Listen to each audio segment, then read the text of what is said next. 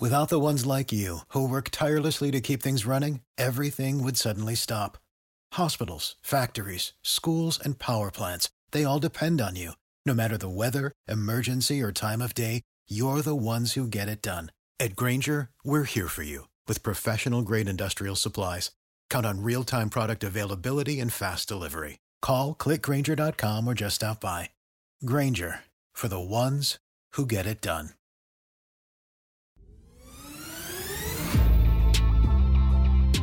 Welcome to the week 10 edition of the Bleav in Steelers podcast on the Bleav Podcast Network. I'm your host, Mark Bergen, joined as always by two time Super Bowl champion and 12 year veteran of the Pittsburgh Steelers, Ike Taylor. What's up, Mark? Not much. We're recording this Tuesday morning. Right. out to everyone today. So you'll be able to listen wherever you get your podcast iTunes, Stitcher, Spotify, Google Play, Luminary, and TuneIn. Be sure to rate, review, and subscribe to the podcast. This is coming after the Steelers' 17 to 12 win over the Los Angeles Rams. The Steelers have won four consecutive games, five out of six. Steelers are about 500, Ike, and they would be the sixth seed in the AFC if the season ended today. Ike, we'll get to listener questions and we'll also discuss the state of the AFC on Taylor Talk, but we'll start where we always do. Your big takeaway from Sunday's game. Man, I got to talk about this dude every week because that's what it's looking like. It's looking like Magic Minkah. That's what it's really looking like. It's looking like Kevin Colbert, the GM for the Pittsburgh Steelers, looking like a genius. It's looking like if we've talked about this before, and I don't think people really understand or really know Mark, man, they got at least 10 first rounders on that defense. And right now that defense is playing lights out. But I'm gonna get back to Minkah, man. I'm gonna get back to the ball hawk. I'm gonna get back to the effect he's having on that defense. I'm gonna get back to the points they're allowing, 17 points per game. I'm gonna get back to since Minkah has been there, he has been a definition of how you should be a Steeler.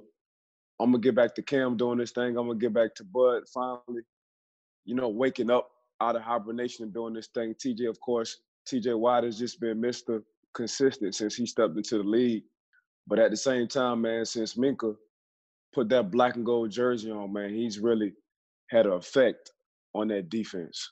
And before I nerd out with some of the stats, I care I saw something on Twitter while I was watching the game Sunday. I forget who who tweeted this, but he said that is is Minkah the Steelers' best offensive player, and I think that's a little bit overstated.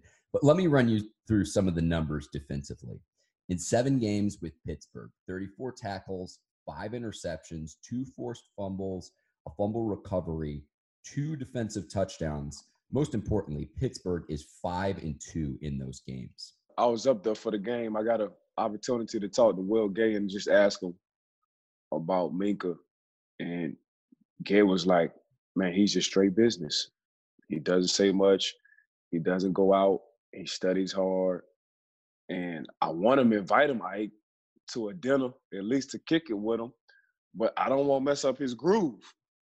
So I'm like, man, for a young guy to be that professional, because you you would think, man, the way I'm playing, if I was him and what we used to do, we used to kick it. we used to go out, Mark. But just to see how focused this young man is, he he gets how to be a professional. And it's just showing on the field, week in and week out, him making plays. And and to get to your point on scoring, I mean, this man been in the end zone what three times now this year.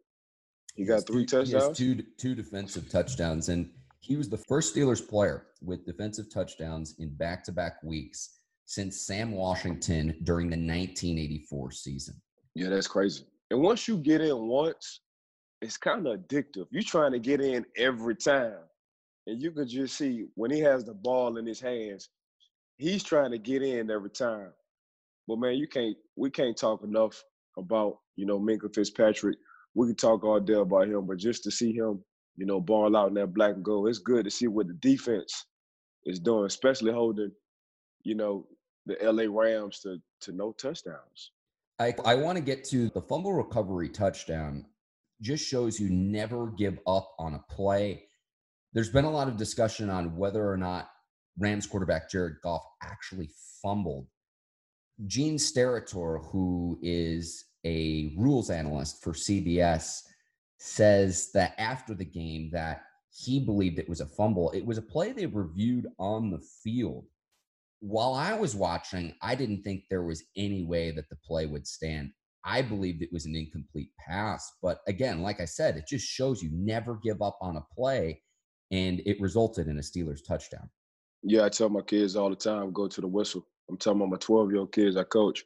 I tell my kids all the time, man, always hustle to the ball because when you hustle to the ball, something good usually happens. And Minkah right now just have a high IQ. You know, he's not being lazy. He's not looking around. He's not letting the game, he's not letting the referee dictate on what he's going to do. He's going to dictate to the game. He's going to dictate to the ref. So for Minkah, it's it's a lot of it was a lot of guys around that ball. Minkah IQ was so high and so ball related and so ball conscious. He just picked it up and ran with it and scored.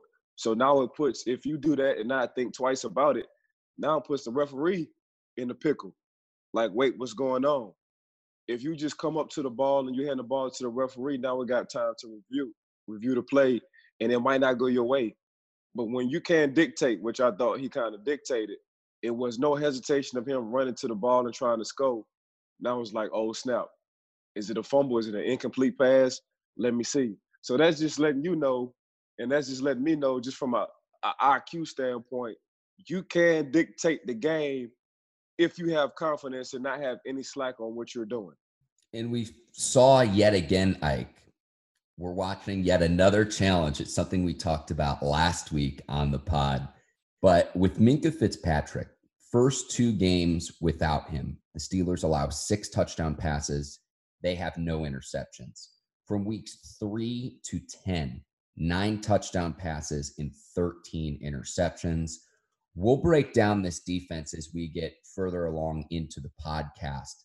But this Steelers defense, their ability to create takeaways has has just been remarkable this season. And really to hold the Rams to three points offensively because while Los Angeles scored 12, they got the defensive touchdown at the start of the game with the high snap over Mason Rudolph's head Dante Fowler walked into the end zone, and then the safety given up. Only allowing three points defensively in today's NFL, it was a remarkable performance by the Steelers defense. They're getting in the zone now, Mark. The Pittsburgh Steelers defense, they and we can go back when you have, you know, nine, ten first rounders, some drafted by the Pittsburgh Steelers, some not. When you got a lot of those first rounders, man, you got a lot of talent. Now you having the talent that's playing together and kind of showing off. Like I'm gonna prove it. I'm gonna show it to you why I'm a first rounder.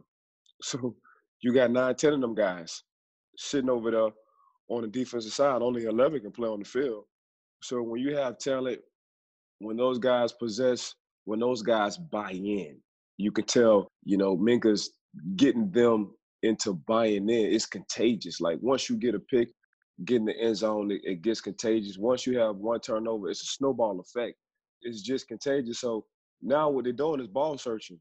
They're running, they're hitting hard. So once it gets very contagious on defense, you study more. Once you study more, you play better. Once you play better, the game slows up for you. Once the game slows up for you, you're having fun. And you can just tell by, you know, the way those guys between TJ and Bud up front, those guys been balling. You know, you really don't want to get in a long down situation. Them two coming. In the middle, you know, Devin and Vince. When Devin and Vince get together, that's Vince Williams and Devin Bush, the rookie. When they get together, you can you can see the old school coming downhill. We stopping the run mentality. Then on the back end, you you starting to let Joe Haden because Nelson is playing good. You starting to let Joe Haden kind of sit on one side. And when you sit on one side and not travel and go with the best receiver, you get to really analyze and pick up tips and tendencies what the offense is trying to do to you. It's kind of hard to pick that up when you're traveling with a guy going left, going right. You just solely focus on that receiver. But now that Nelson, the young Nelson is playing good on the right side, it is letting Joe Haden, which he does best. He's a he's a quarterback spy guy. So that's why he sits on the left side of the defense on the right side of the offense because he's able just to gather information quick. And you saw towards the end of the game, there was running deep outs during the game. And he, he was able to like, I'm breaking on these outs. Let me sit on this one route because I know Minkah's behind me. He was able to get that PBU and Minka wind up picking it off. It's just small things like that people don't get to see. But I'm just watching that from a distance like, okay, Joe is sitting on one side, Joe Haden we talking about. So I remember traveling. And I remember Coach T when I got older, he was like, We're just gonna sit you on one side. And once they sat me on one side, I was able just to focus solely on what the offense, on their tips and tendencies between first, second, and third down, what they like to do, depending on what the formation is. And you can just start to see everybody collectively really playing good ball on that defensive side that's a really interesting point in terms of leaving one of the cornerbacks on a particular side of the field. And I'm sure that as a corner, you'll be able to start to pick up tendencies or tells maybe of the offensive tackle or the offensive guard and the way that a certain player is positioned on what you expect and what you anticipate the offense is going to run, especially considering of how much players watch film from week to week. When you're able just to sit on one side, Mark, you basically you're just playing. And I got this from Coach Ray Horton. He really simplified football to me. When you're able to sit on one side as a corner, you're not playing the receiver, you're playing the offensive coordinator. Offensive coordinators, they don't change. They, they don't change what they do. They might have a they might have a wrinkle or a package in depending on the defensive coordinator. But far as like offensive coordinator, they don't change on what they like to do. It, it's just from from my standpoint, Coach Ray Horton, he'll be like, respect this receiver. So respect a, a Randy Moss, respect a Ocho, you know, respect a Steve Smith, senior, respect those guys and what they can do to the game. At AJ Green, respect them. But this is what the offensive coordinator likes to run on third and three. This is what the offensive coordinator likes to to run on second and seven. This is the play action pass. This is the formation, what they like to do on first and 10.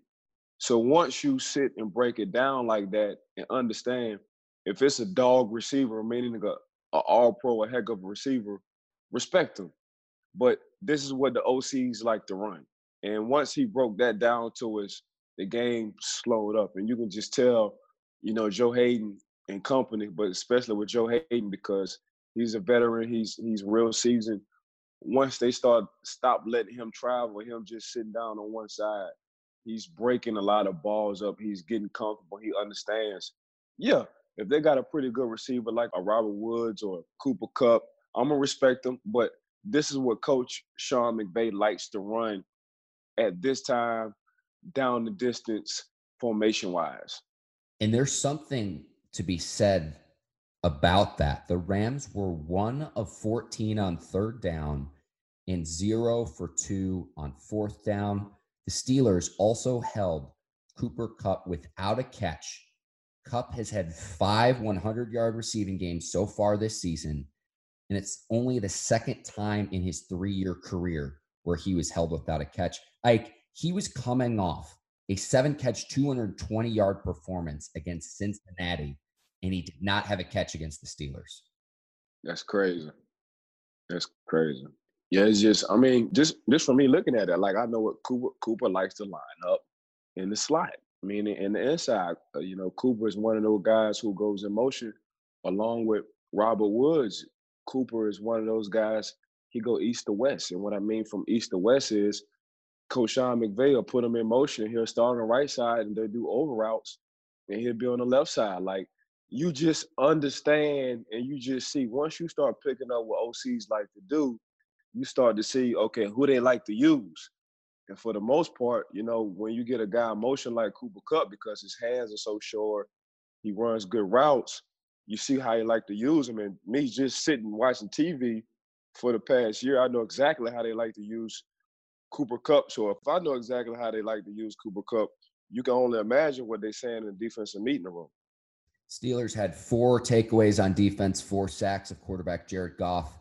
Goff had his lowest rated passing game of the season as well let's get this out of the way here. Ike, if you're interested in advertising or becoming a presenting sponsor of the Bleav in Steelers podcast, please contact the Bleav Podcast Network at bleav.com. That's B L E A V.com, B L E A V.com. We're going to go to listener questions now. So, thank you to those of you that tweeted back at us and responded on Facebook as well. Several different ways you can get in touch with the show. We'll leave our social media handles and information in the show notes so you can always reach out to us if you have questions about the Steelers or NFL action. Let's start here. Bam Jordan writes in Can this defense carry this team to the playoffs? And is this the best defense the Steelers had since that 08 team? No, not at all. What we did, can they bring them into the playoffs the way they played? 100%. When you stop a, and I don't care what league it is, but when you stop an offense from not scoring a touchdown, man, that's pretty damn impressive. You know, 08 defense, you know, historically, it's kind of hard. It's kind of hard to outdo. I know what we was doing on defense in 2008. You know, them defenses kind of come, you know, once every 30 years, or once every, once every. I ain't gonna say 30. Let me break that down. That defense probably come around once every 10 years. You know, because just looking at, I'm going back to the 70s steel curtain. Then I'm gonna then I'm gonna break it down. I'm gonna go to the, I want to say 2000 Ravens. Was it the 2001? 2000 Ravens, what they did was historic. That I can go even further with, you know, when when Brian Urlacher and them boys was playing, and Briggs when them boys was playing good up there in Chicago, they was doing some some magical stuff in Chicago. Then I come to us. I shoot over come to us what we did in 2008. But what we was doing in 2008, man, like win the books. Win the books in pass defense, win the books in run defense, win the books in total yards, win the books in total points. So what I mean by the books is historical stats. So yeah, can they are they a playoff caliber defense? 100%. Do they match up to what we did in 2008? Not even. Pittsburgh's 26 takeaways, second most in the league, trailing only the New England Patriots who have 27. Ike, I'm with you. I think the defense is legit. I think we've seen that so far with the nine game sample size. To try to compare it historically before we can even get to the postseason, I think is a bit overstated. So I'm with you there.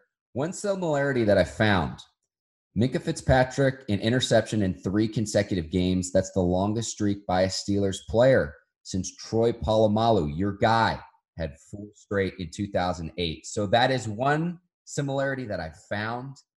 But let, us pump the brakes before we go talking Super Bowl. Remember, this is the same Steelers team that started out 0 3 this year. Correct. But I mean, that's that's the beautiful thing about it. And you know, I'm gonna go back to Will Gay and just I was talking to Will this weekend, like, you know, how was Coach T response when y'all was 0 3? It was like, man, Coach T ain't never ain't never waver he, he just a guy who never panics, you know. And then and then looking at what he has to work with, it's a young group you have. You got a first year quarterback. I think he's going on his sixth or seventh game starting in the NFL. You got a broken up offensive line, so them guys really haven't been too healthy to stay on the field. You got AB going, you got Le'Veon going, so you got James starting, you got Juju finally understanding what it is to be a number one receiver. Vance McDonald, he's finally coming back into the rotation. Conner is in and out. Samuel Snell is out. So, I mean, you got a lot of moving parts and missing pieces that were all pro guys, you know, Pro Bowl guys. You got Big Ben, your head guy. He's out for the season. So it's like, shit, I'm just going to write the Pittsburgh Steelers off. And for what Coach Tomlin has been working with and to go and to win five out of six games from starting 0 and 3, that's letting you know how good Coach T is as a manager. Because even with San Fran, you know, what, what they did a couple of years ago, two years ago, when Garoppolo, when he got hurt, you kind of saw like, uh, they struggled. And you could just see the struggle when starters don't start. and that's quarterbacks I'm talking about. But heck, just to see with that defense, how they've been held accountable and just holding the team down. But that starts with Coach T. You know, just to see how Coach T had them guys mentally ready week in and week out because they could have win the tank easy. You know, 0 and 3. Man, that's there's nothing good about 0 and 3. You know, mentally it can take a toll on you.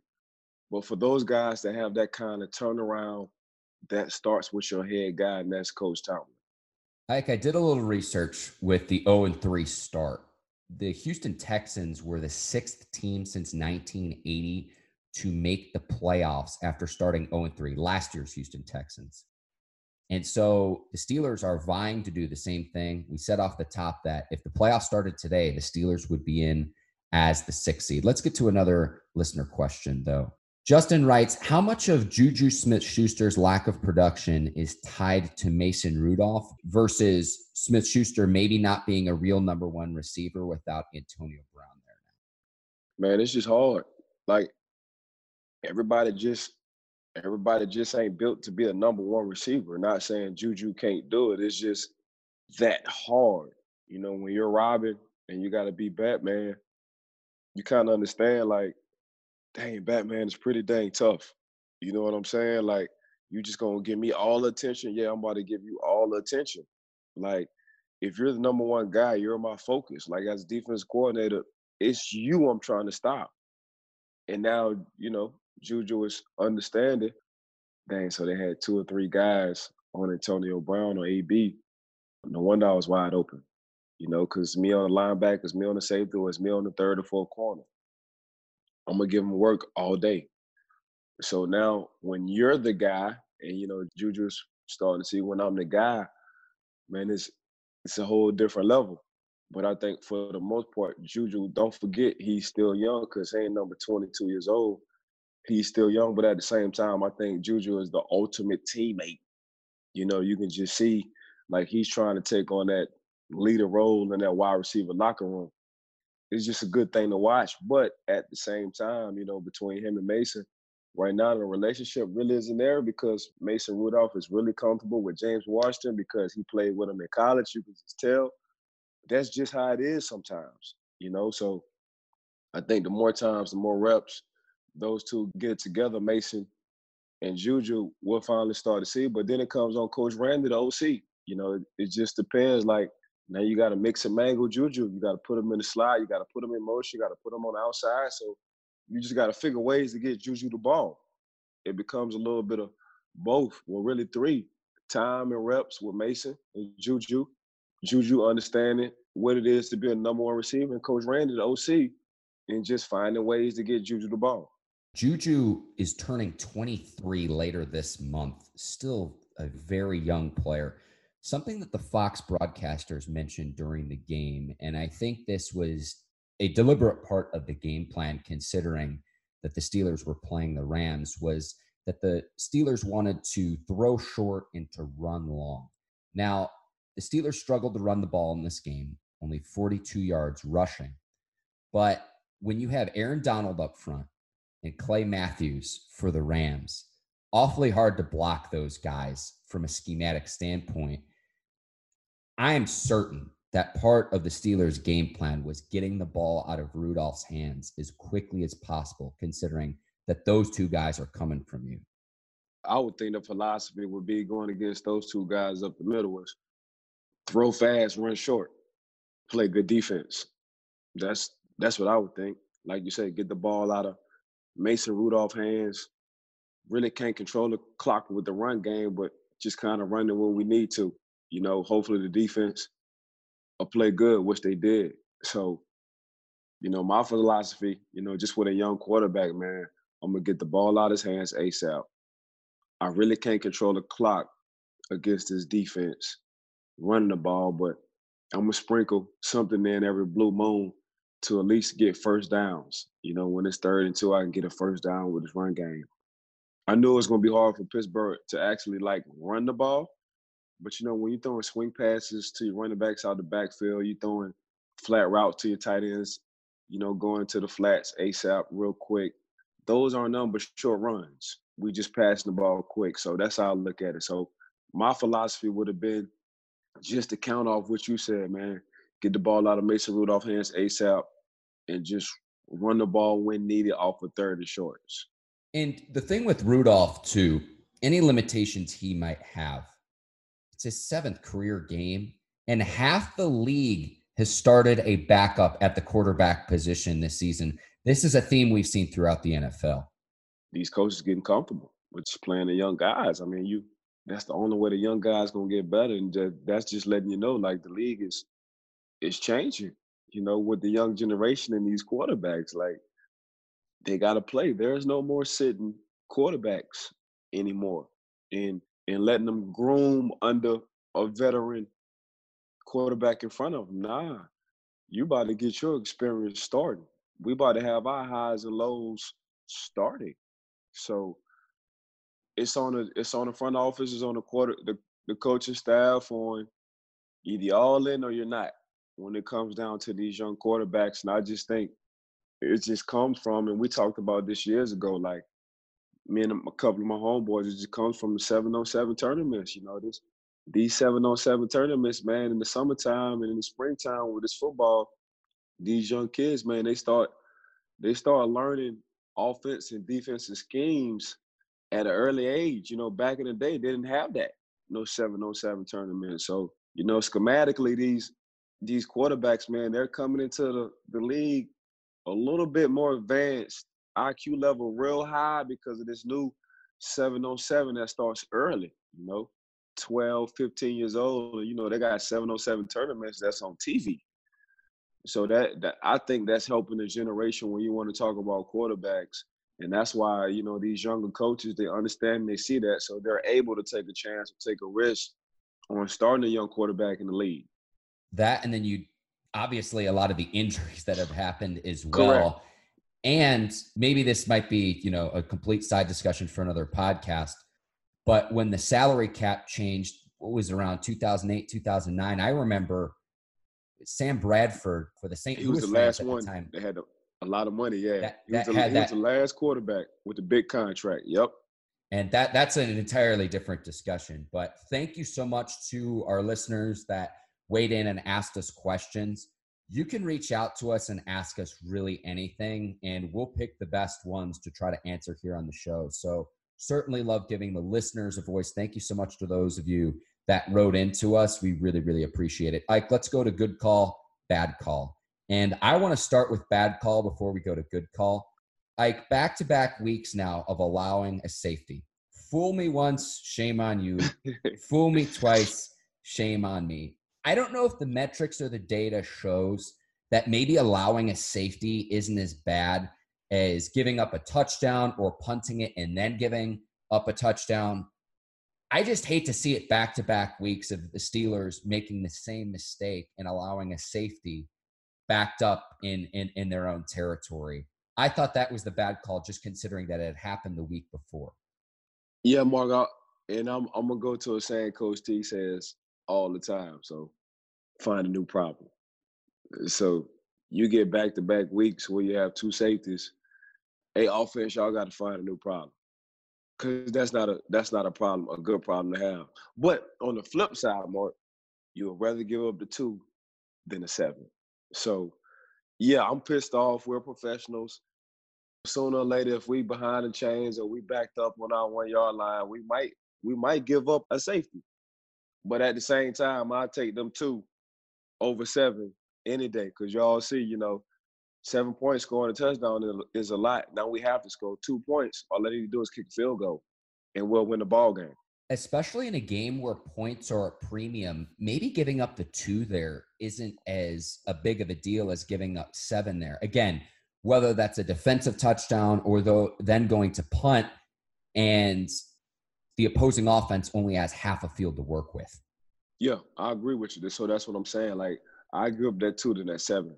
Because by the end of the day, if I got a drive, that two ain't gonna come back to haunt me that seven or that field goal may come back to haunt me. So if it's 2-0, all we need is to drive down and get a field goal range to score. If it's 7-0, we really got to score a touchdown and the odds are not towards our favor.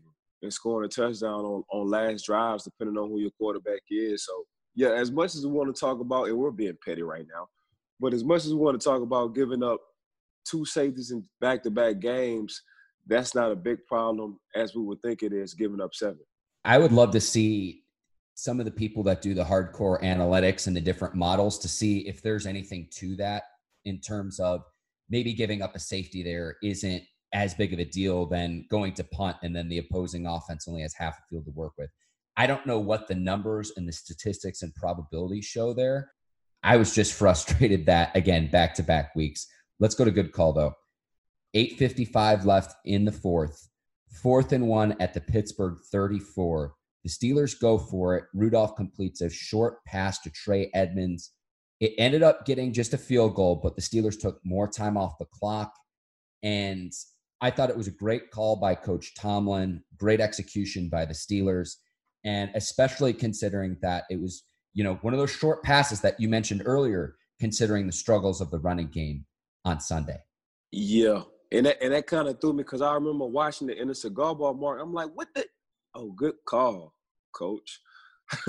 good call, coach. Like, what the heck, Coach T? Oh, okay.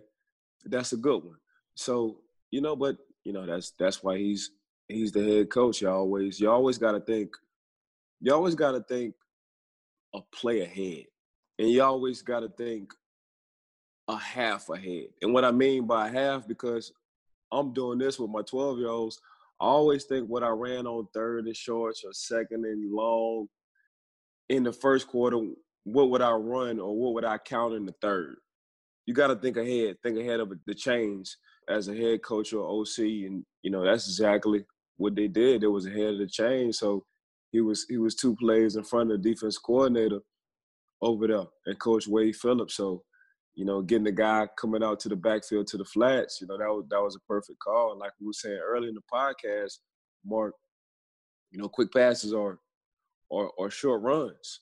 Third and three sounds way better than third and seven, regardless on how I get there, whether I get there off of throwing a quick pass to the flats or running the ball. Third and three sounds real good. And third and seven, they, for the most part, the Pittsburgh Steelers, they stayed in front of the chains and had very short third down and manageable downs, which helped them a lot. This is a little bit premature, but I want to make the claim that if this does happen, you heard it here first. I think that Coach Mike Tomlin should be considered for coach of the year if the Steelers can keep this rolling. I, I know that Kyle Shanahan's done a great job with the 49ers, but I think Coach Tomlin needs to be in that discussion if the Steelers continue their winning ways. Let's go to Taylor Talk. And on Taylor Talk today, I'm just going to leave it as an open slate with the AFC. Ike, where do you want to start with this? Oh, man. Of course, I'm going on be a homer, but I mean, I have every right to be. When you talk about Coach Tomlin being the coach of the year, you talk about, for me, coach of the year means doing what Coach Tomlin is doing. You know, I know Coach Kyle Shanahan, you know, he we're talking about him being coach of the year, but he has all all his starters. He's doing what he's supposed to do. You know, we all look for Jimmy Garoppolo to ball out and just seeing what Coach Kyle Shanahan is doing on the offensive side. They're really running the ball and they're running running the ball out of a lot of funky formations, and the defense is playing sound. And the defense coordinator over there, he's he's an emotional guy. You can tell they just feeding off of him. Then you go up top to John Lynch and how John Lynch wants his first round guys, and he's acquired a lot of just high football, old school, let's go hit them hard kind of guys on that defense. And you can just see, you can just tell. But for the most part, that team is healthy. So this is what this team is expected to do. And this is what I want to see. This is what I should see out of a healthy team, which is hard to be healthy in the NFL. But then you go to Coach Tomlin, and we said this earlier. There's not too many coaches. There are not. There's not too many teams that can win a lot of football games with a second and third quarterback. There's not a lot of coaches, there's not a lot of teams that could not have a Pro Bowl receiver, Pro Bowl running back, all pro quarterback. Like Coach Tomlin really has been doing more with less. So they wanted to bury the man in the ground when it was 0 and 3, and now the man 5 and 4 midway during the season. And the AFC right now is wide open. Other than what the Ravens are doing and what New England is doing, for the most part, the AFC, other than those two teams, just looking convincingly stout and sound, the AFC is wide open. And and little do you know, the Pittsburgh Steelers, they're right in the mix. And that starts with Coach Tomlin. So my Taylor talk for the day would be, you know, so far right now, we'll just see how the season ends. Coach Tomlin should be considered coach of the year on what he's done to that team, what he had to use a third, a third, a third, a third, a third string quarterback going into the LA Charger Stadium and winning that game. A third, a third, a third string quarterback. This is Mason Rudolph. What you say? This is his this week, this Thursday. This will be his seventh seventh game starting in the NFL, and which is very impressive. I think I think we kind of forgetting Big Ben is hurt. You know, I think we I, I hate to say it, like we're starting to see something new go on in the Pittsburgh Steelers organization. You know, and just to give people an eye opener on how many first rounders they have on that defensive side. You know, nine to ten guys on that defensive side is saying a lot. And that trade, you know, why would you give them first round draft pick? Why would you give up? But and we talk about this too all the time, Mark. Like Minkah Fitzpatrick is Coach Tomlin's personality. That's him. If he can, if he can draw up a, a kid to play in the secondary, that it's Minkah. It's Minkah. That's just how it is. But yeah, man, I can't stop giving Coach Tomlin enough credit for what he's overcame so far. But we'll see how the season ends. But if it was me and I was a voter, and you had to give the coach of the year tomorrow, Coach Tomlin would get it. Couple points here because there, there was a lot there. A couple points though. Also, without your two starting running backs, James Conner and Benny Snell, I'm going to go ahead and say this too. If the Los Angeles Rams played in a different division, we're probably talking about a team that would be in the playoff hunt. They still are at five and four, but we talked about this previously, I think it was last week, about how competitive the NFC West is with Seattle that handed the 49ers their first loss of the season last night. Steelers also lucked out when Jacoby Brissett went down in the Steelers game. Brissett didn't play this last week. Colts lost to the Dolphins. And if Brissett plays in that game, you can't help but wonder would the Colts have won or would, would the Colts have lost against Miami? And why does that matter? Because, you know, the Colts aren't in the Steelers division. This is one of those five and four teams like Pittsburgh that's in the hunt because Pittsburgh won the head to head. They're ahead and they would be in if the playoffs were to start today. That's just letting you know. So the the head quarterback go down for the Colts. Brissett goes down and they lose the following week. I mean, they lost to Pittsburgh, but they wound up losing losing the following week. And you can't say the same about Pittsburgh. Like the head guy went down, they still standing at five and four. Yeah, they had a shaky start. Pittsburgh had a shaky start at first, but for the most part, you can't really say that. Like, and now we're starting to say Pittsburgh have a chance, even though we was talking about this too earlier. Like, you know, the odds got them down by two going into Cleveland, but uh, I'm sure Joe Haden will have something to say about that since that was his former team. We'll get into that a little bit later, but yes, the fact that the Browns are favored by two and a half points makes no sense to me at all. Ike, did you see on Sunday Lamar Jackson had a great game? Did you see he was wearing shades on the sidelines? Too cool for school, baby.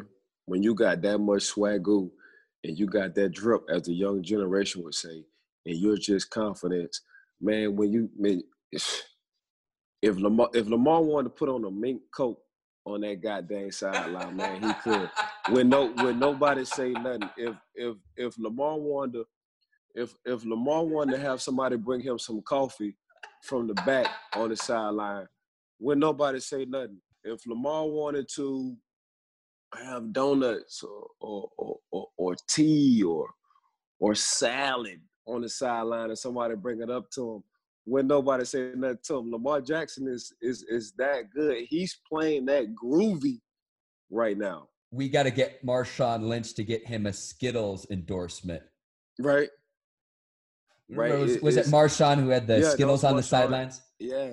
Yeah. He he well, I mean, right now when Lamar doing Mark, man, it's just and and we we talked. You and I talked for a long time. It, it, it was like non-football related last night, so we talked for a good bit.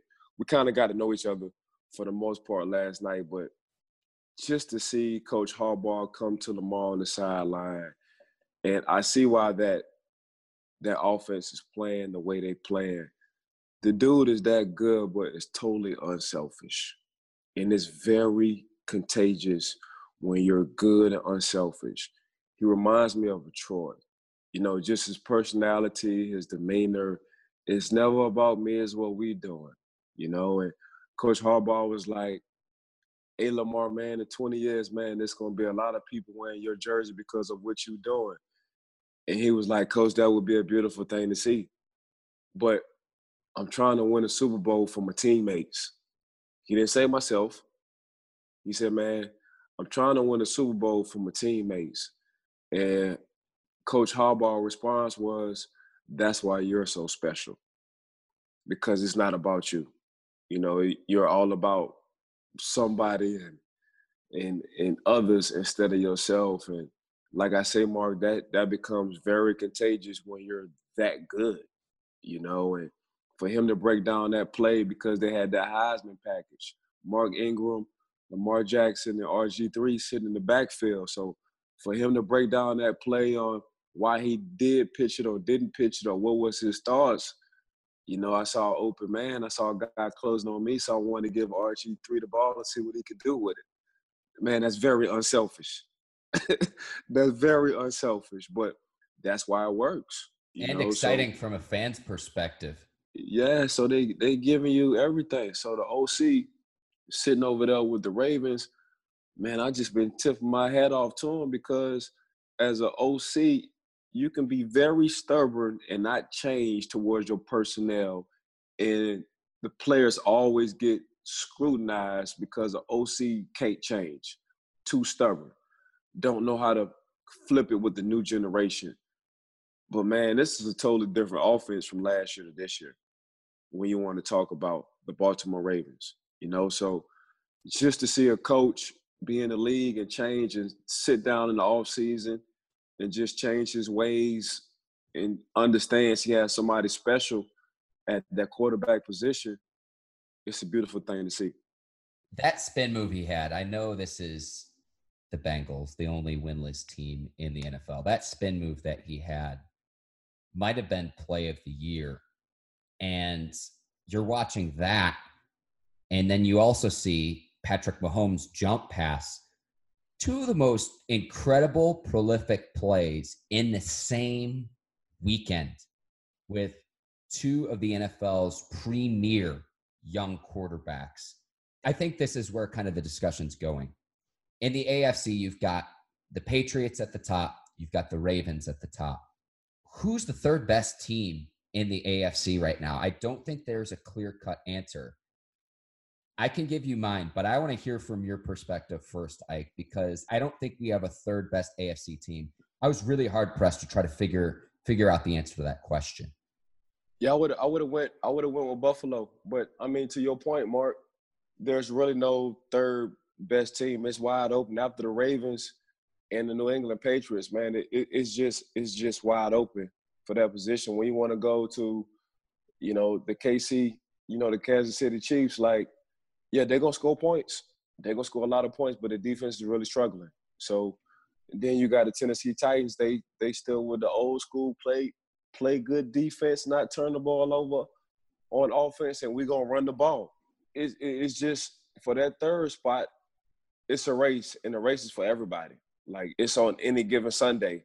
That third spot is wide open. So yeah, you can look at the record, but at the same time, other than those two teams, the Ravens and the Patriots, who we name, there really is no no really third spot. It's wide open. That's why we're talking. If the season was to end, the 0 3 Pittsburgh Steelers, who are now 5 and 4, they would be in the wild card race. Like I was trying to figure out my response to this with the Chiefs. Again, you've got Mahomes, the quarterback talents there. The defense is honestly flimsy. Maybe Houston, but I don't feel great about that either. I think there's a real opportunity for one of these teams to emerge. We'll see what happens as we continue to progress. Before we wrap up the show and before we preview Browns Steelers, I I know that you famously listen to music in your helmet during games, and the reason why. I thought of that was Dak Prescott's warm up routine on Sunday Night oh. Football. What was, hey. What's going on? I mean, the man was warming up, but you know, social media is undefeated. Social, so the memes, the memes keep that was having, please keep them coming. And I talk about this all the time, man. Social media is so undefeated. I mean, they had Dak. I don't know if you listen to Anthony Adams, aka Spice Adams. You know, he, he's a he's a good friend of mine. I actually trained with him when he came out of Penn State, D tackle who played for the Chicago Bears right now. He's memeing everybody on social media. He's just a funny dude. And to have Dak, I mean, as soon as they saw that warm up, within 15 minutes, he had a, a salsa, a Latino meme coming out with Dak Prescott. So, I mean, and I know Dak.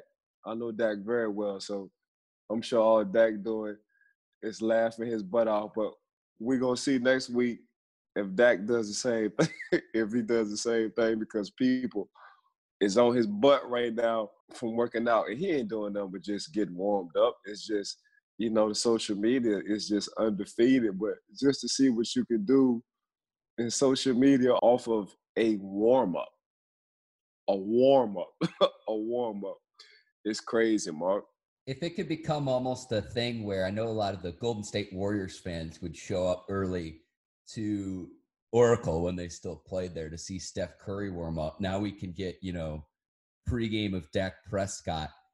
Do you think he's listening to music? Like, because again, I know you listen to music, so in your helmet during games. So, like, I guess my question is like, what did you listen to? What do you think he's listening to?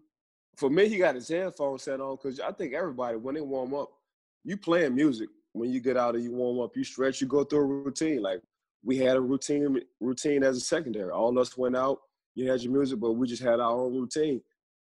That's Dak's routine. So, I mean, Dak just listening to music to keep his mind going, but you know, he's trying to get his hips right. He's going through his quarterback motion. He's trying to get loose. He's trying to get ready before the game. It's just okay, social media about to get you, because because this is something totally different. So, what did you have in your helmet though when you played? Were you listen to hip hop? What, what, were you listening? Yeah, I had to? it. I had I had it on Pandora, so I had it on Lil Wayne. So for me, I just put it on Lil Wayne Pandora, and I just rocked out. You know, my last I want to say three, but I said I think it's four. Like I just put the headphones, you know, put it in my helmet, and it just went into a zone. You know, just just just went to a zone. Did nobody?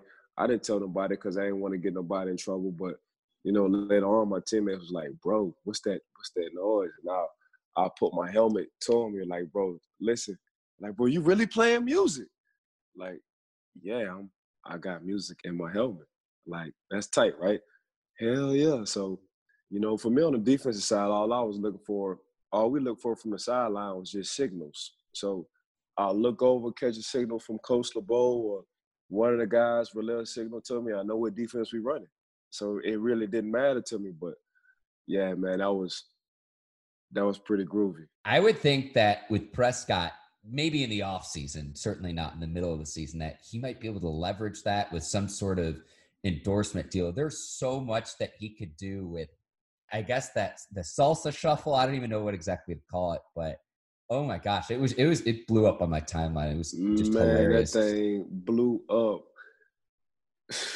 It, it, didn't take long. That's the crazy thing about it. It didn't take long.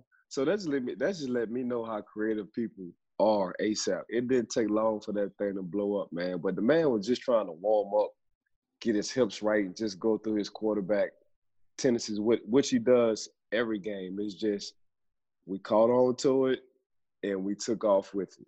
So the Steelers have a short week. They play the Cleveland Browns on Thursday night football. The game will be played in Cleveland. Ike, mm-hmm. this makes no sense to me. The Browns open as a two and a half point favorite. Cleveland is coming off of a 19 to 16 win over the Buffalo Bills. The Browns also snapped a four game losing streak. But Ike, this makes no sense to me. Here's why Pittsburgh is 7 0 1 and it's past eight meetings with Cleveland. I don't understand why they're favored in this game. I'm just going to say that. You can weigh in. Obviously, you know about the AFC North rivalry. This makes no sense to me at all. I don't get it. I don't get it. Mark, you know, I, I thought the same thing also. How in the world are the Cleveland Browns a two point favorite against the Pittsburgh Steelers? But then I got to thinking, Nick Chubb's is running the ball. the offense goes through Nick Chubb, but then you get Kareem Hunt back. So this is Kareem Hunt, so this will be Kareem Hunt second game. So now you got a one-two punch because we all saw what Kareem Hunt did in KC. You know, he was a jingle piece in KC with Patrick Mahomes and company. But at the same time, you know, if Freddie Kitchens, and I can see the two-point favorite, if Freddie Kitchens, if he stick to the run game between Nick and Kareem, that gives them options. That then you really see the OBJs, the the, Jarvis Landry's, the the play action pass. If not, that two point favor is nothing towards the Pittsburgh Steelers defense. But I think Joe Haden will have something to say about that, Mark. I've got a couple counters. The Steelers could see the return of James Conner on Thursday. Conner's been out with that AC joint injury in his shoulder. He's missed the last two games. He could return on Thursday. And we're really placing our faith in Freddie Kitchens. Freddie Soup Kitchens is what I've heard him nicknamed as. I, I just, with the Browns, they've made so many head scratching decisions this season. I'm not questioning the talent that they have on both sides of the ball, really, too. You mentioned a lot of their skill position players offensively. Myles Garrett's as good as any defensive lineman in the league there's a reason this team is three and six this year.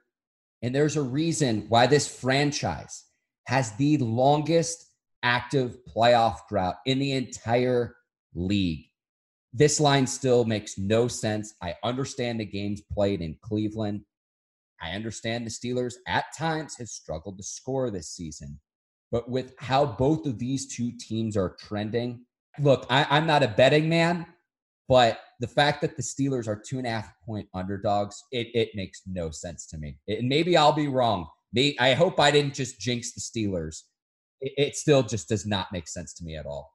I mean, just looking looking at it, looking at it from a coach's perspective, if I'm Coach Freddie, and I see how hot the Pittsburgh Steelers defense is playing, you know, for me to throw a little water on that flame, you know, my game plan is going to be Nick Chubb and Kareem Hunt with the talent they have at the skill position players, you kind of wonder is is Cleveland's offensive line susceptible, and it, has that contributed to the team's problems this season? I think we'll see Thursday night.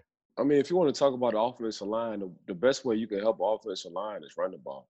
I mean, those guys, you know, by the end of the day, they don't mind putting their weight on a defensive lineman. When it comes down to you know, having a skill set, being a, a passing offensive lineman, that's hard. You mean, you, I mean, you're asking, you know, an offensive lineman to be a dancing bear, as we would say, on having a skill for pass blocking. So, if you want to help your O line, what you do, man, you run the ball. You know, you let them guys put their weight on defensive linemen, and it takes a toll on the defensive lineman from the first to maybe the third quarter. You know, so you was kind of getting to my point, which I wanted to say, you know, from here on out, man, I just tell OBJ and, and, and Landry and the, and the receivers, hey, look, man, y'all might really not have action to the second quarter because we're gonna run the ball. But if y'all can just trust me on on this run game, the play action pass gonna be wide open. Y'all boys gonna be wide open. So I'm not asking y'all to be patient. I'm just asking y'all, this is what I'm doing. And that's when the dad part got to come out, come out of Freddie Kitchens. I'm not asking y'all for a favor or, hey man, let's be patient. this is what I'm doing. Respect it. This is what I think is good for the team. We're gonna give the ball to Nick Chubbs and Kareem Hunt. We're gonna get this play action pass going. Y'all boys gonna be running wide open, and we'll high five after. There's no denying their talent. And with the Thursday night game, we'll have a Friday edition of the Bleav in Steelers podcast following Thursday night's game. So be sure to tune in, rate, review, and subscribe. Again, there are several different ways that you can listen. We certainly appreciate those of you that have left us reviews. It means a lot to us. We've gotten several five star reviews on iTunes. So thank you to the listeners there. I want to put my two cents in and thank all the listeners listeners for tuning into this, you know, Bleav podcast between myself and Mark Bergen. Like I told y'all, man, things just gonna get a little bit better on this podcast. Just keep tuning in, man. We're gonna come back twice this week. So y'all get a double dose of us this week. The Pittsburgh Steelers is playing the Cleveland Browns. So we'll catch y'all on Fridays. Make sure y'all put the questions in to Mark or myself um, where I try to answer them, of course. But want to thank everybody for just listening to this Bleav podcast. And come up with creative questions too. You can ask us anything. If it makes us laugh, probably be more inclined to include it in the show. So 100%. Nothing is off limits there. For Ike Taylor, I'm Mark Bergen. Thanks for listening to the Bleav in Steelers podcast. We'll see you Friday. So long, everyone. Peace.